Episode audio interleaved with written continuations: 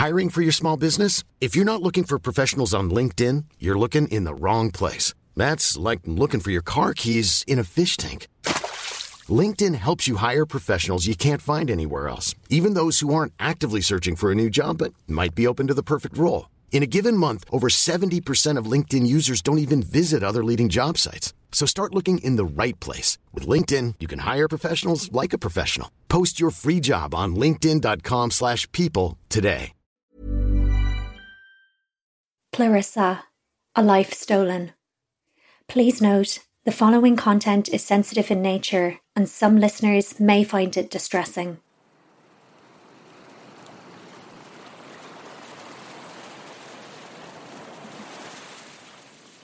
You know, it's something that I um, I try not to think about too much, and that I distance myself from as best I can. But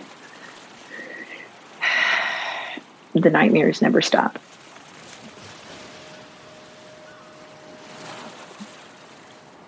And it's just something that I have accepted that I'm always going to have. You know, I've I've lived through I've lived through the worst.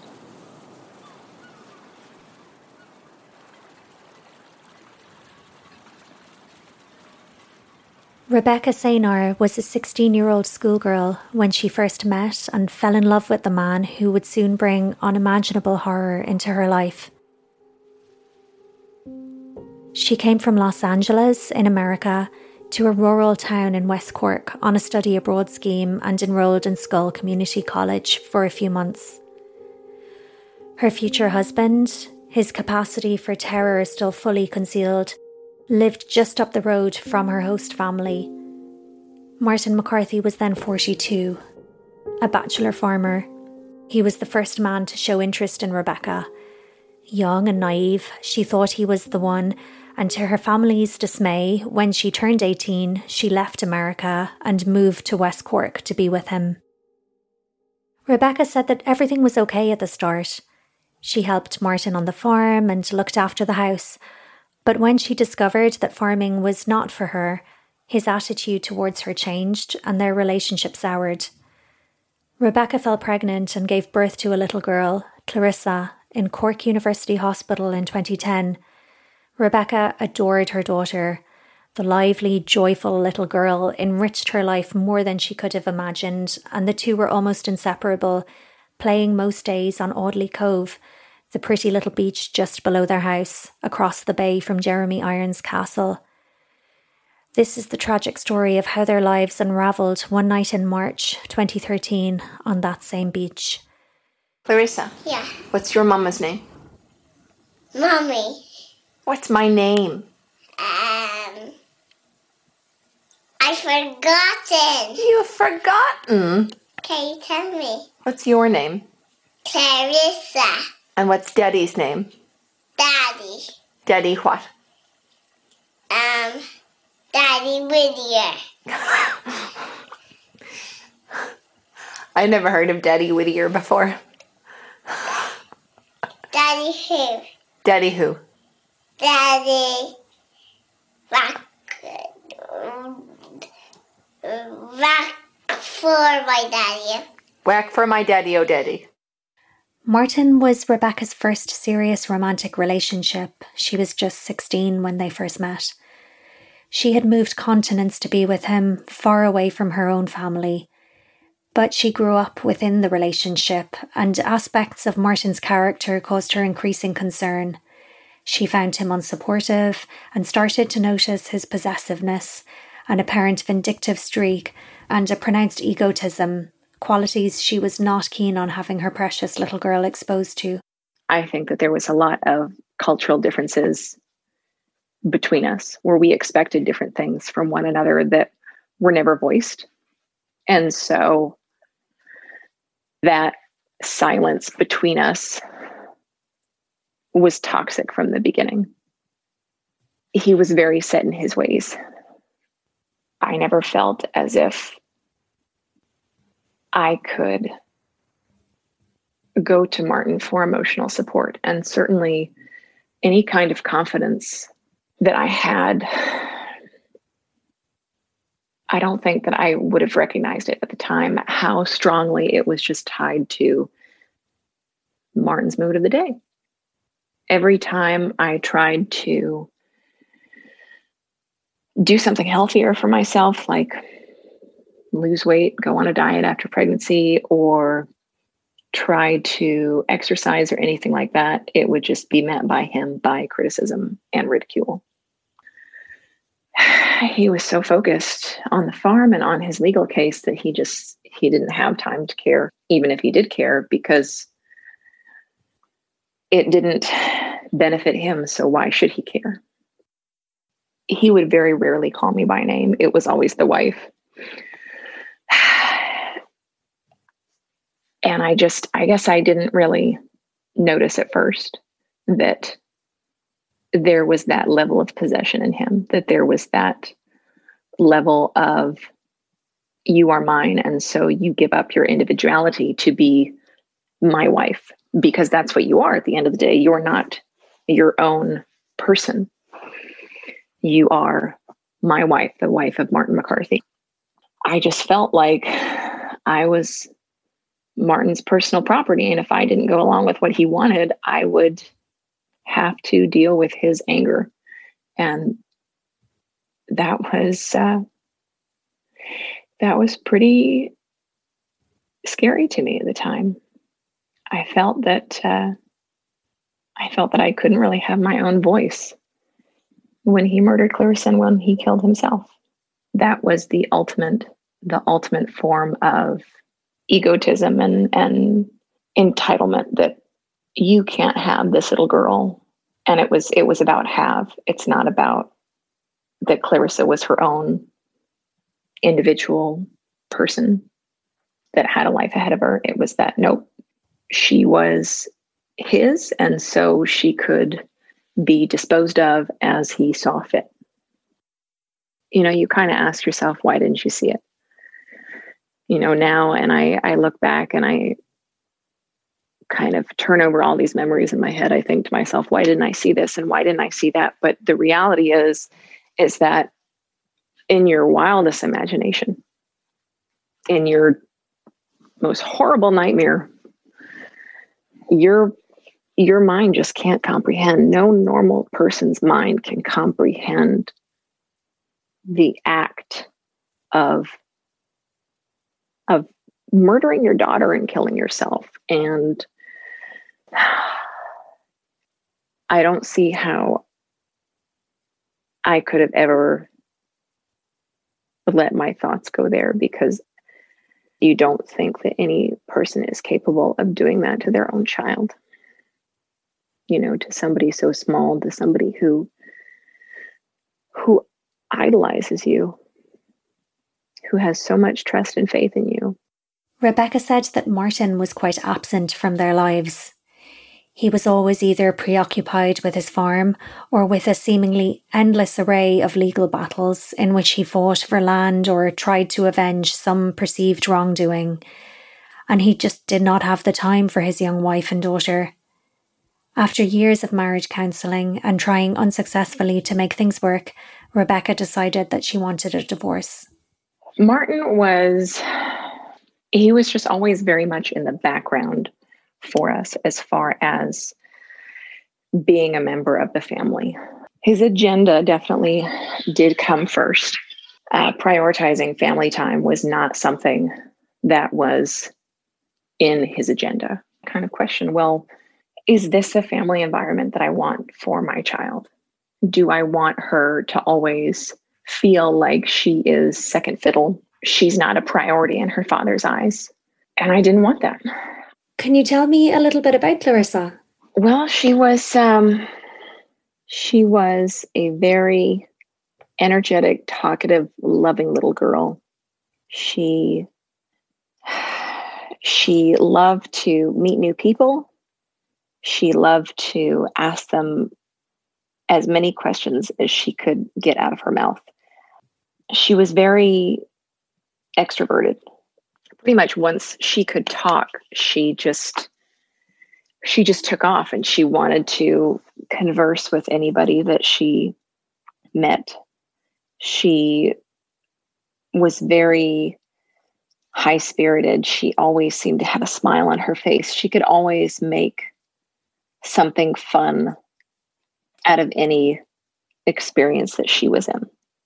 She just thought that every single thing was a wonderful experience. And she was very she was very excited about her cows and her dogs. Very very excited, very happy to just be a part of the world. And can you tell me what happened that night? I had gotten home from going shopping in Skibbereen with Clarissa. And I had told Martin that I was going out to dinner with a friend of mine. When in reality, I was going to Bantry to the legal aid, the free legal aid night. And I wanted to go because I wanted to pursue a divorce. I made bacon and cabbage for Martin and Clarissa. I remember Martin was somewhere and I had no idea where he was. And so I called him and he snapped at me and he said that I could wait and that he was going to be home soon and what I had to do wasn't that important. So he finally came in the house and he didn't say anything to me. He just walked straight to the kitchen table and started eating his dinner and Clarissa joined him, and I um, I remember saying to Clarissa that um, that I was going to go to dinner with Maria, but that I would be in time to put her to bed. And she said to me that that she wanted Daddy to put her to bed. And then I kissed her and she kissed me and she said, Have a nice dinner. When I had told her to have a nice dinner, and then I got in the car and I started driving up a hill. And Martin rang me and he asked me if the flashlight was left in the car. And I said that it was.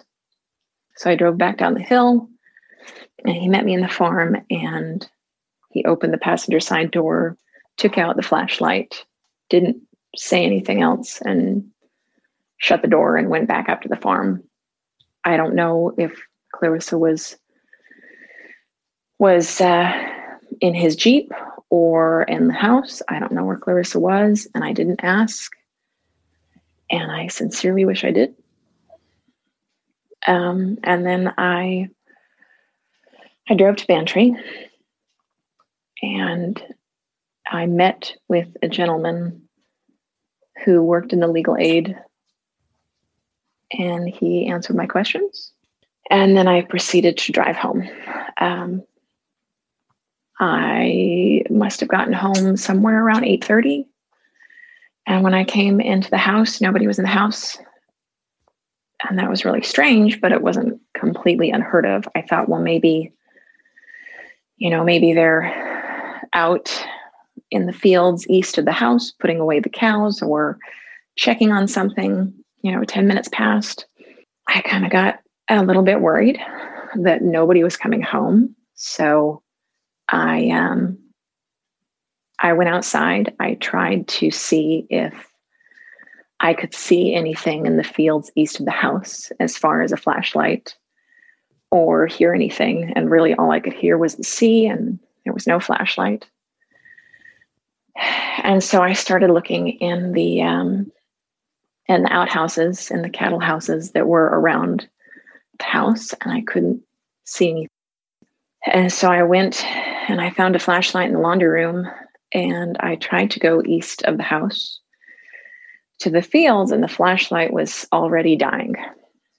I knew that that I couldn't really go far with that, so I went home and um, I opened up the back kitchen door and I started just calling Martin's phone, which I was already doing and not getting any answers. And so I dialed his phone number and it was ringing.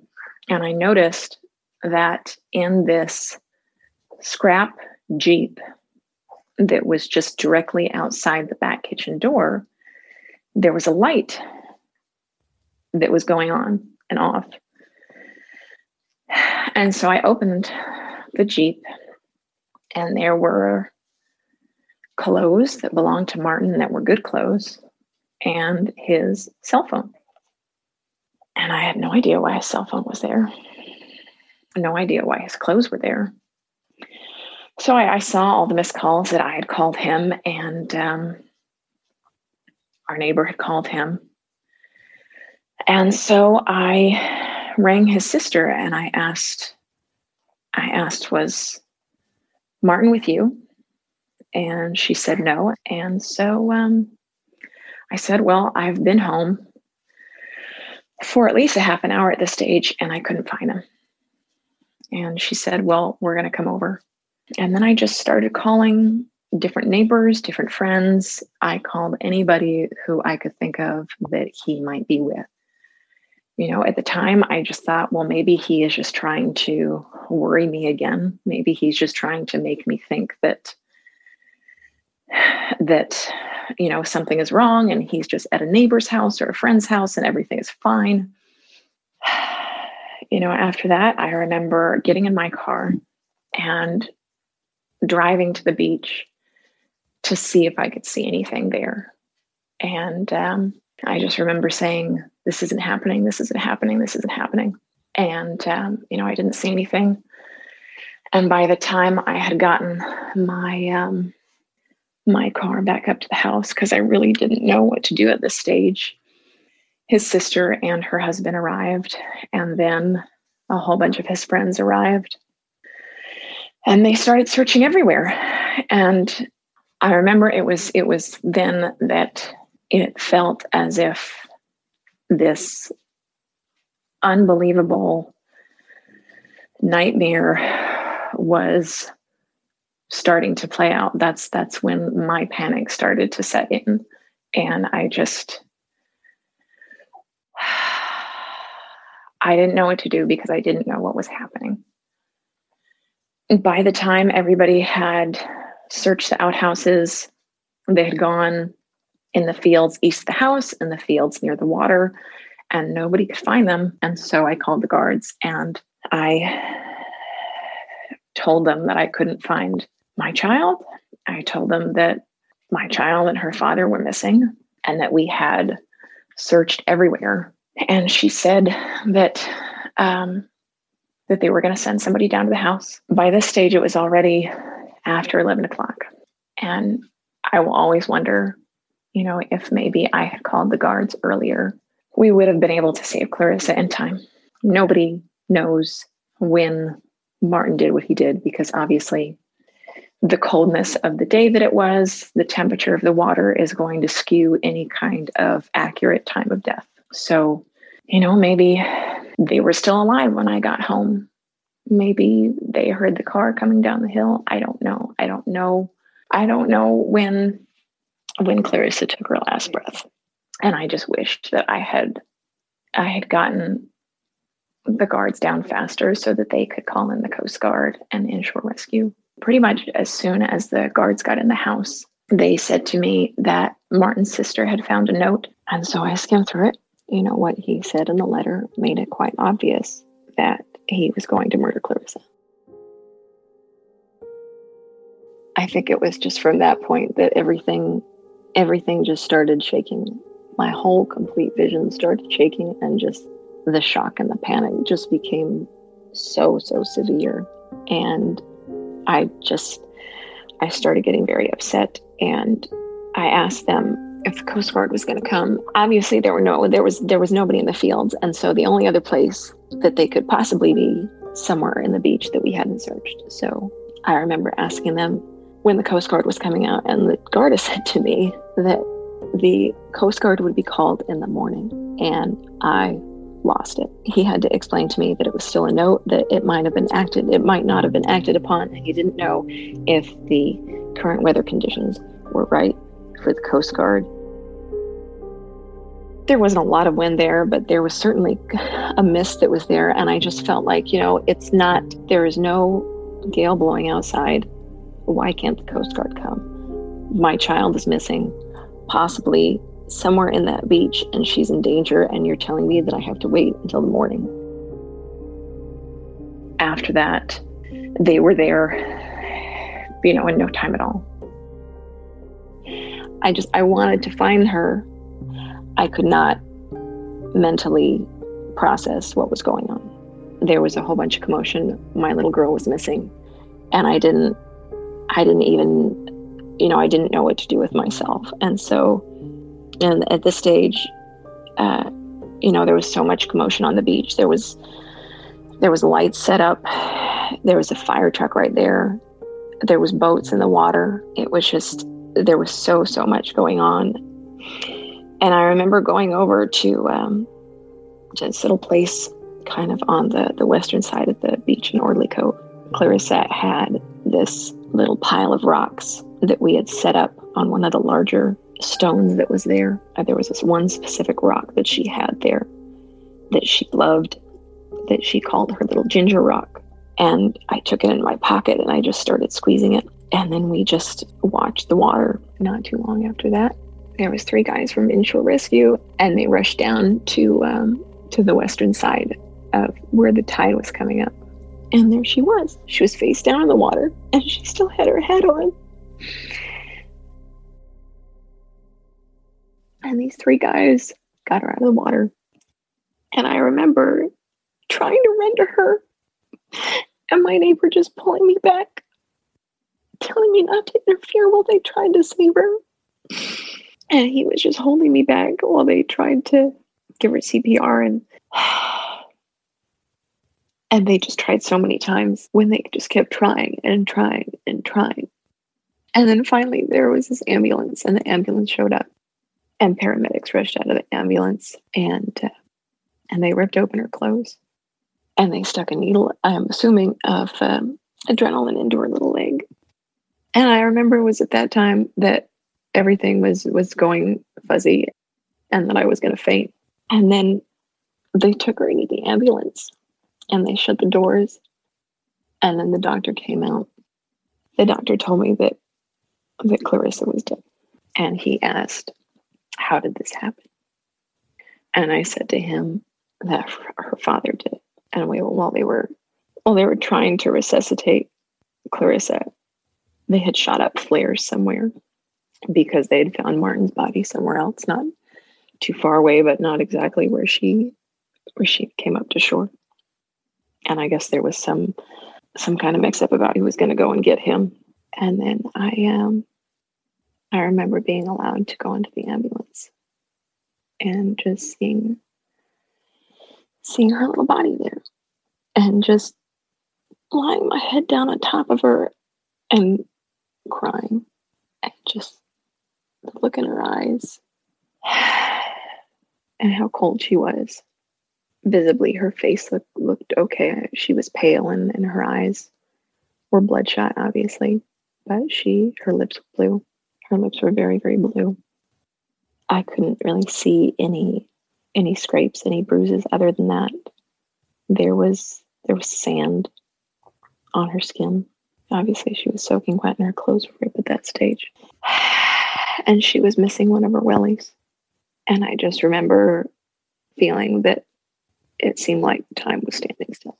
You know, not being able to comprehend all that had happened and feeling as if there had to have been something wrong because this is not reality that I had to have been in some nightmare. And then the paramedics said that uh, they had to go and they had to go and take her to um, to be autopsied. They had to go and take her in the ambulance to be autopsied, and I couldn't come. And I remember trying to insist on coming and not wanting to leave, and they said that I could. They said that I had to go, and I left the ambulance and um, one of the guards told me that they had found Martin and they asked me, she asked me if I wanted to see him. And I said no. And then the ambulance left the beach, the fire truck left the beach. And um, I walked back up to the house and I really can't remember anything else that happened that night. Had you gone to that beach a lot to play together, the two of you? That was definitely part of our routine. I would say if the if the weather was nice, we practically went down there every day. Did she love it down there? Was it one of her kind of favorite places to go? She absolutely did love it. She she loved to collect the rocks and she loved to She loved to kind of stick her feet in the water. She wasn't crazy about the idea of going swimming yet, but she liked to just have her boots in a low tide. There was this um, this rowboat there. She loved to play in that. She loved to just march up and down the beach. She loved to throw rocks in the water. It was her special place. Michael O'Regan was the head of Goleen Coast Guard at the time. He found Clarissa that night and carried her little body from the water. So, can you tell me what your name is, please? Michael O'Regan. And what was your relationship to the case?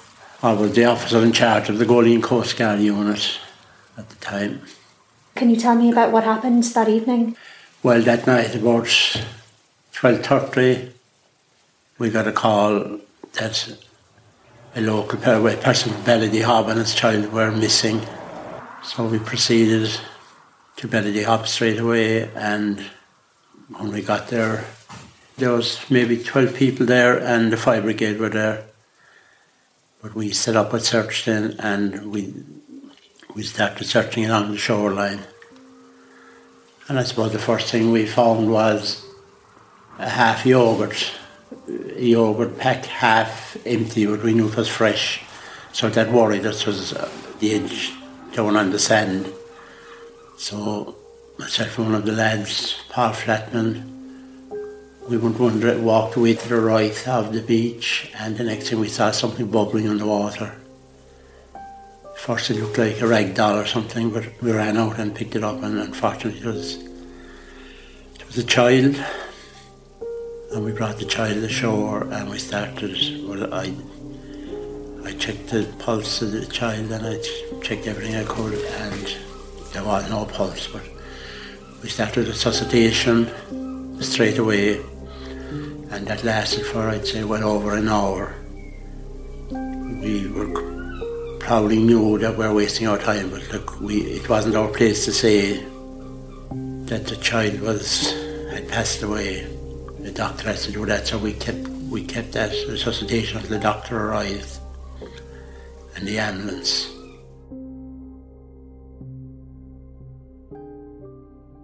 So in the meantime, I got a call from one of the team members that saw something floating in the sea about maybe a half a mile down from the beach.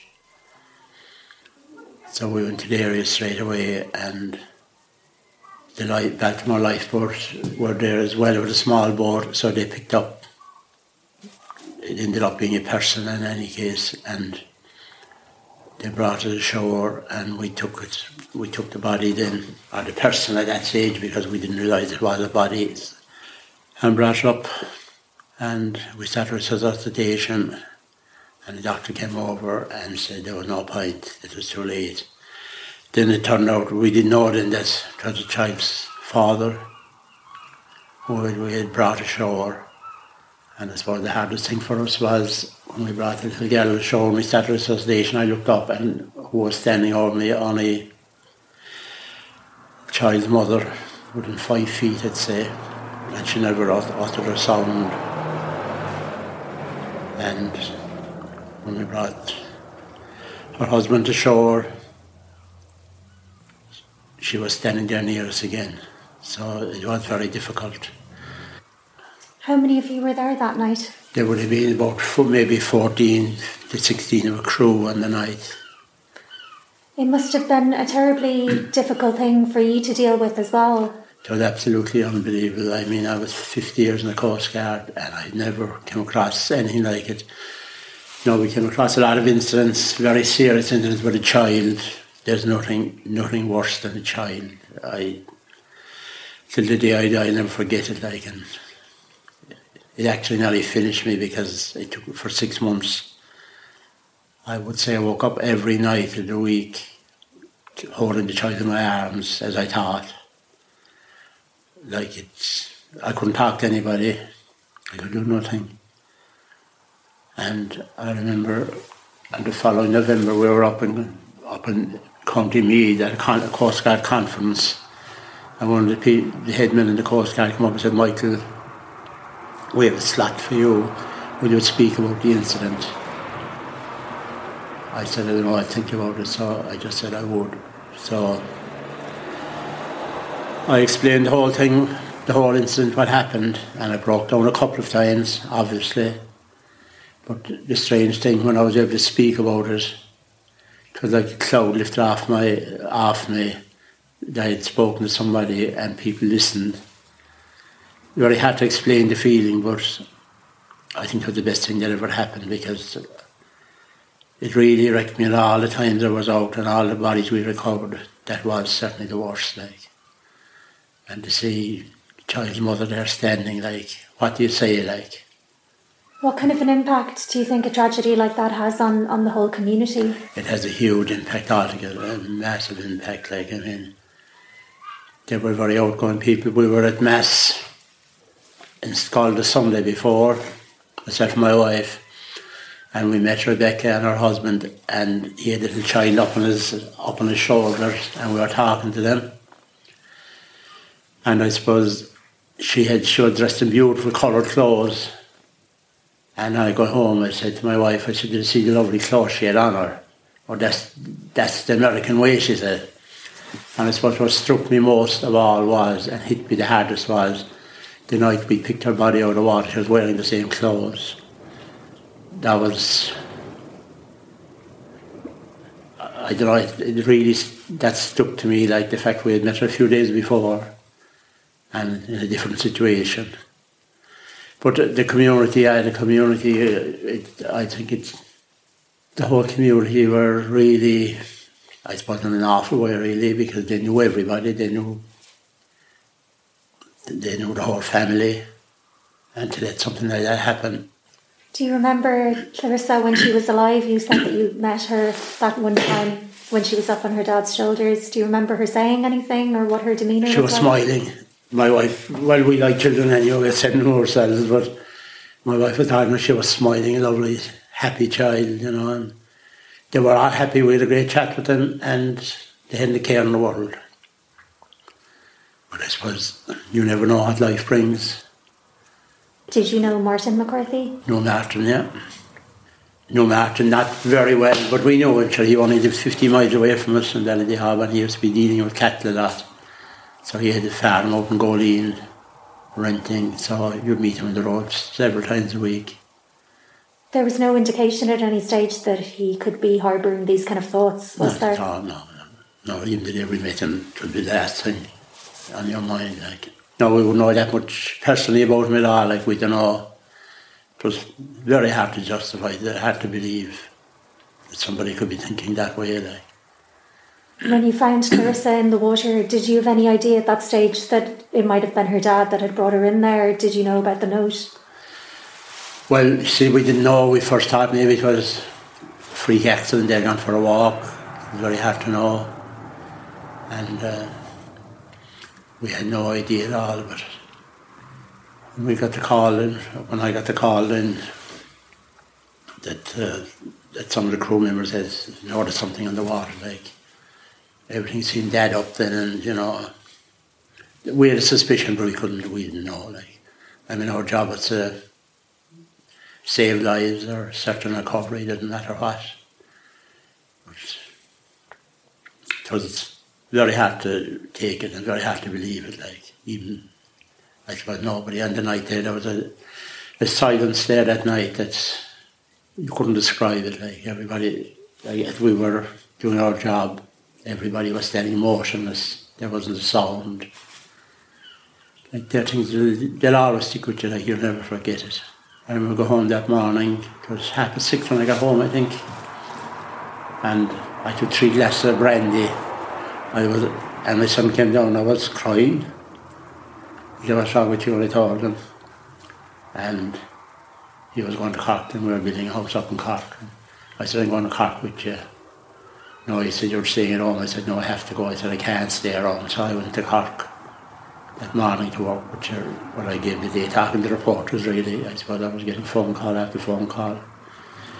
But I just had to get away, like How many how many bodies do you think you've retrieved over the years from, from the water?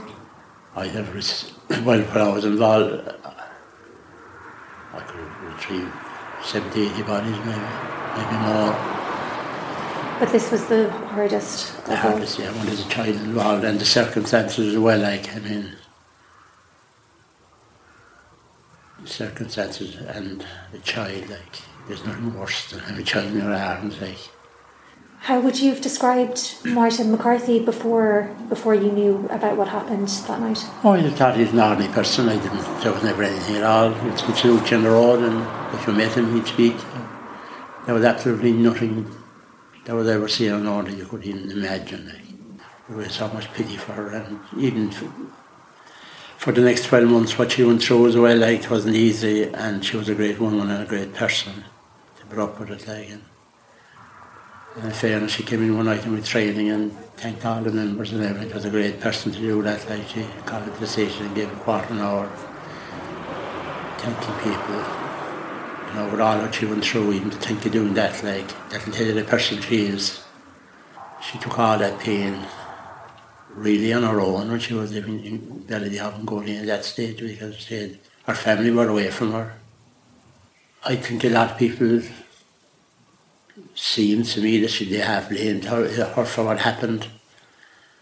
And his family went very tough, all right. I think they, they weren't very nice to her. I saw myself today at the coroner's court, like just frightening. Like, I wouldn't want to be there again to see something like that. I mean, they challenged the coroner, everything he said, they challenged him and shouted and roared. And I didn't, it was allowed, but anyway. But I was glad to get out that day because the coroner asked me some question and I didn't answer because I was afraid to answer it. He asked me my direct opinion and I know if I answer that I could be in trouble so I didn't answer. He didn't push it either. What was the question? Well, did I think that that she was dead before him and things like that, you know?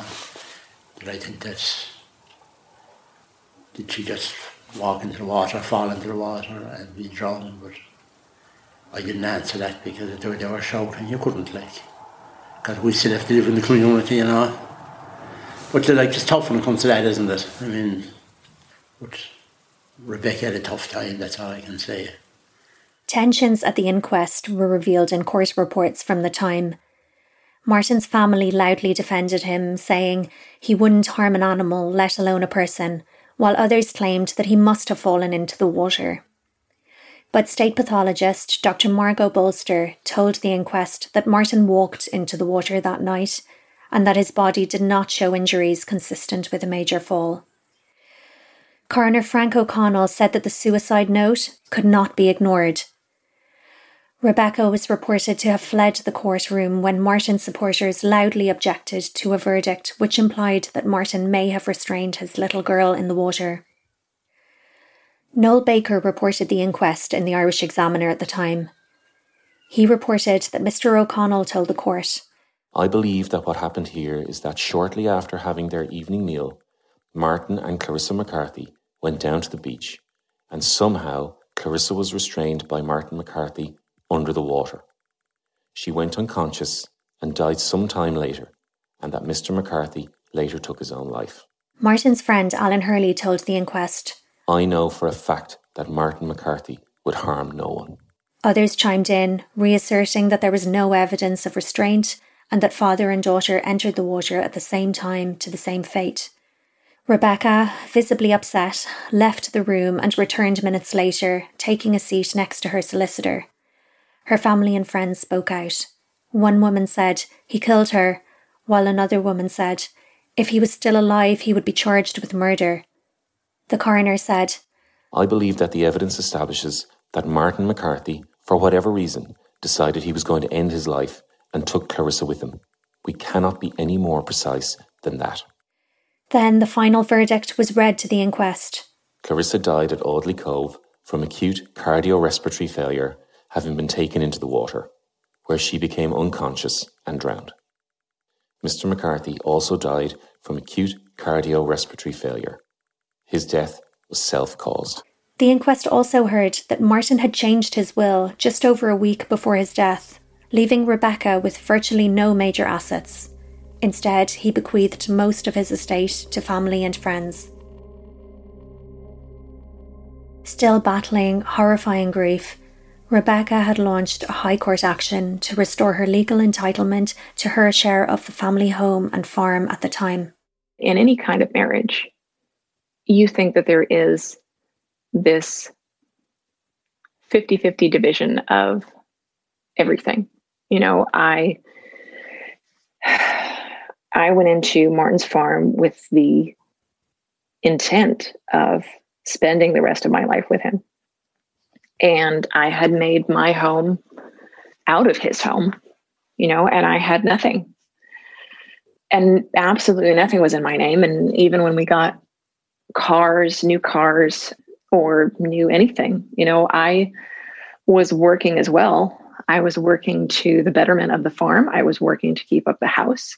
I was working outside of the home and bringing in money. And yet, every single thing that was in that house everything was in his name everything was his and after he murdered clarissa and he killed himself and um, and i had to fight for pretty much everything that i once considered ours our home and so mine. You know it was it was made very aware that what was my home was not. And what what the day before on March 4th, 2013, I could go into and consider it my home and my entitlement was no longer mine. And and uh, and that just you know it, it makes you feel like that it was never a partnership, that our marriage was never two people coming together as equals. It just always seemed like Martin had the upper hand. Martin was the superior and I was the lesser. I was I was his chattel. I was treated by him like nothing better than chattel. You mentioned before that you've thought about potentially exhuming her body so that you can take her back to America with you. Is that something that you think about often or that you might ever actually do? Pretty much since, since, geez, I think a week after the funeral, not even a week after the funeral, was probably the day after the funeral, that Martin and Clarissa were buried together hmm. I wanted to reverse what had happened. And it was pretty much since right after, as I just said, that I wanted to exhume them. And so when I was using the legal aid to assist me in trying to overturn Martin's will, I had brought it up to them.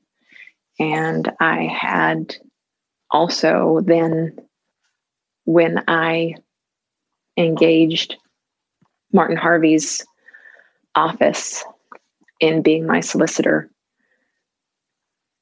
I said it to them as well that that's that was my desire to have them exhumed. And the barrister that he uses she said that that really isn't done in Ireland. And it would be a very long uphill battle to exhume them you know because obviously it wouldn't just be exhuming a single coffin on its own. She is there with her father the barrister made it seem like I would have to go through a lot of legal hoops. And not only that, that um, I would also have to apply to the county council. And there was a very good chance that I would not be successful in being able to exhume Clarissa. And really, the, the basis of her saying that was just because nobody's really ever done that before. From what I understood at the time, and what I still understand now, exhuming is just not done in Ireland. And I know that at this stage, that is still something that I'd like to do. I'm not in the position right now to to take on that fight just because of of having a new family again of being blessed with the the small little kids that I do have and certainly covid goodness we can barely do anything right now. So I I just I don't know what the future is going to hold. But pretty much since since the coffin was closed I have regretted allowing Clarissa to be buried with Martin. And I I would be very, very, very, very thankful if I could undo that. It's just, it's very, very hard to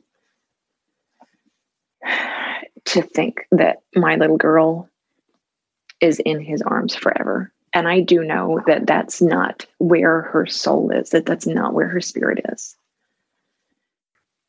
Before I went to America in September of 2013. You know, I was still in the mind that eventually I would exhume Clarissa. And I still haven't ruled that out. Not at all. I know that it's not going to be something that I am able to do anytime soon, but I have not ruled out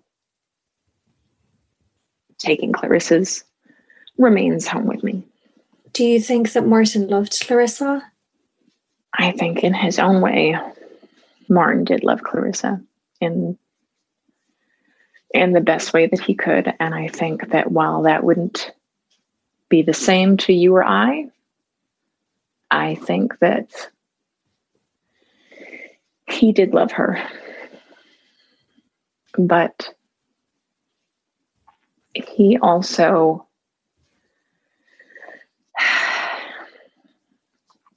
in that love did not love her enough to see her as her own little person with her life ahead of her and her own little person with her own choices to make.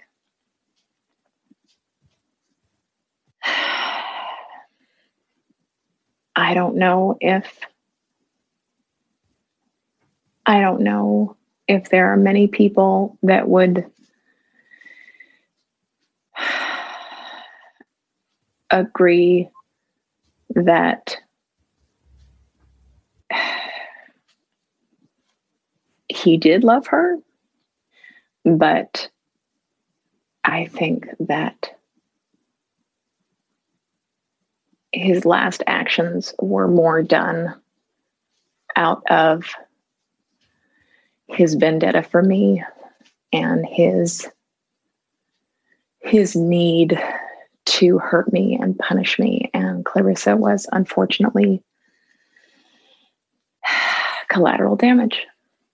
How has clarissa impacted your life both the absolute horror of losing her in such terrible terrible circumstances and also just the kind of beauty of her soul i suppose and the loveliness of having there how have both those things impacted you?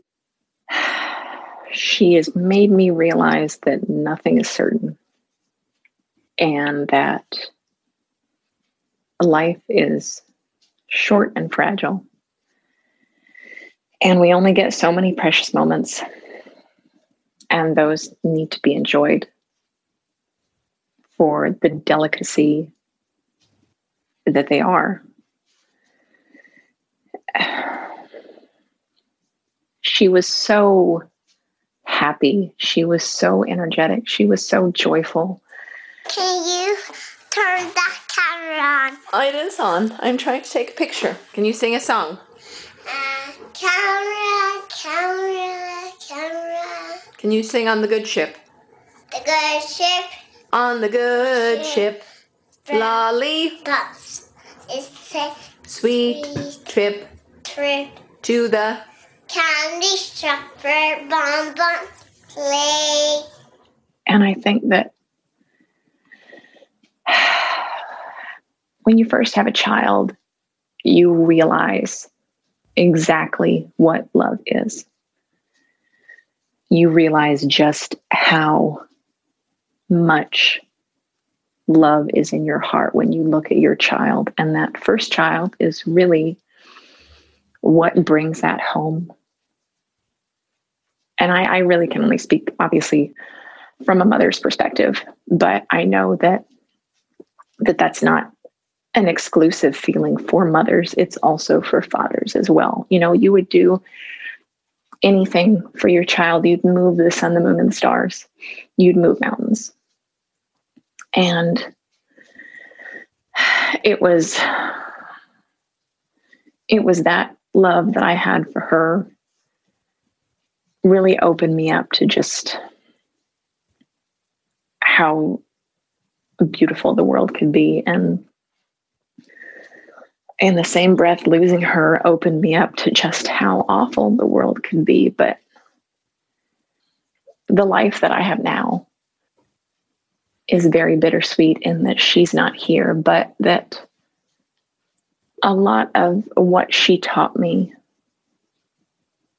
remains every single day i can't i can't still have her and so you know, I used to just say to myself, if I could turn back time,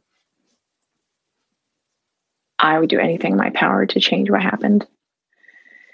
And I've come to realize that I can't do that. And so I had to, I had to somehow, at least to a to a certain degree had to heal from the fact that I couldn't bring her back, that nothing that I could do would make her would make her little body take another breath. And when I finally even somewhat began to accept that, that's when things started to open up. And that's when i began to realize that you know it's it's okay to find joy in life again. It's okay not to wallow in your grief and depression every day because you lost this beautiful little girl she would want you to celebrate the days that she can't. And it took me a long time to realize that there's no prize, there's no triumph in spending each day wallowing and pining for that little love, that little love back in your life, because it's not going to happen. And that's a very, very hard pill to swallow. I was very, very lucky to have the time that I had with her. And I cherish each and every day that I got to spend with her.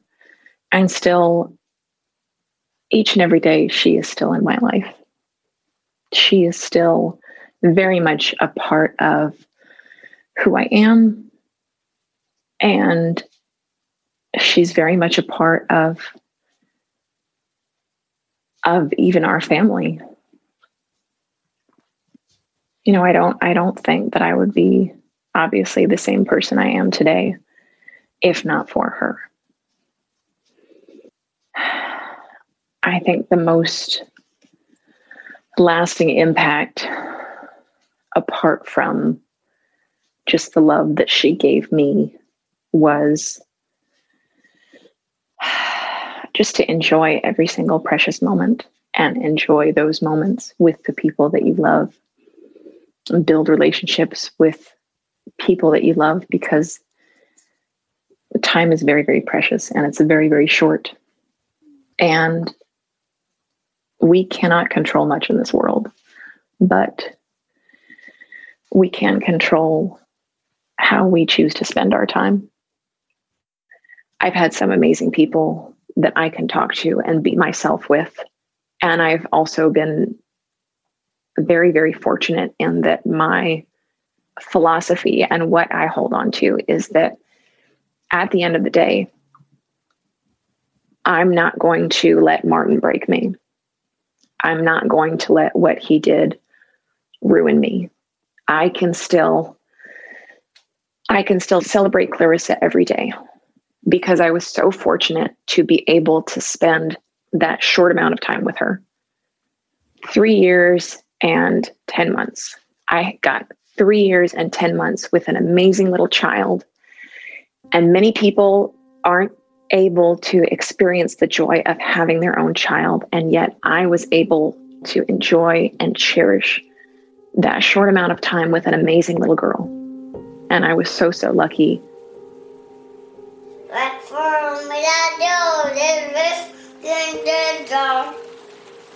How it goes. Mommy, sing it, please. Dum da dum da dum da dum da. Down. Bye bye. See you soon. Love, love.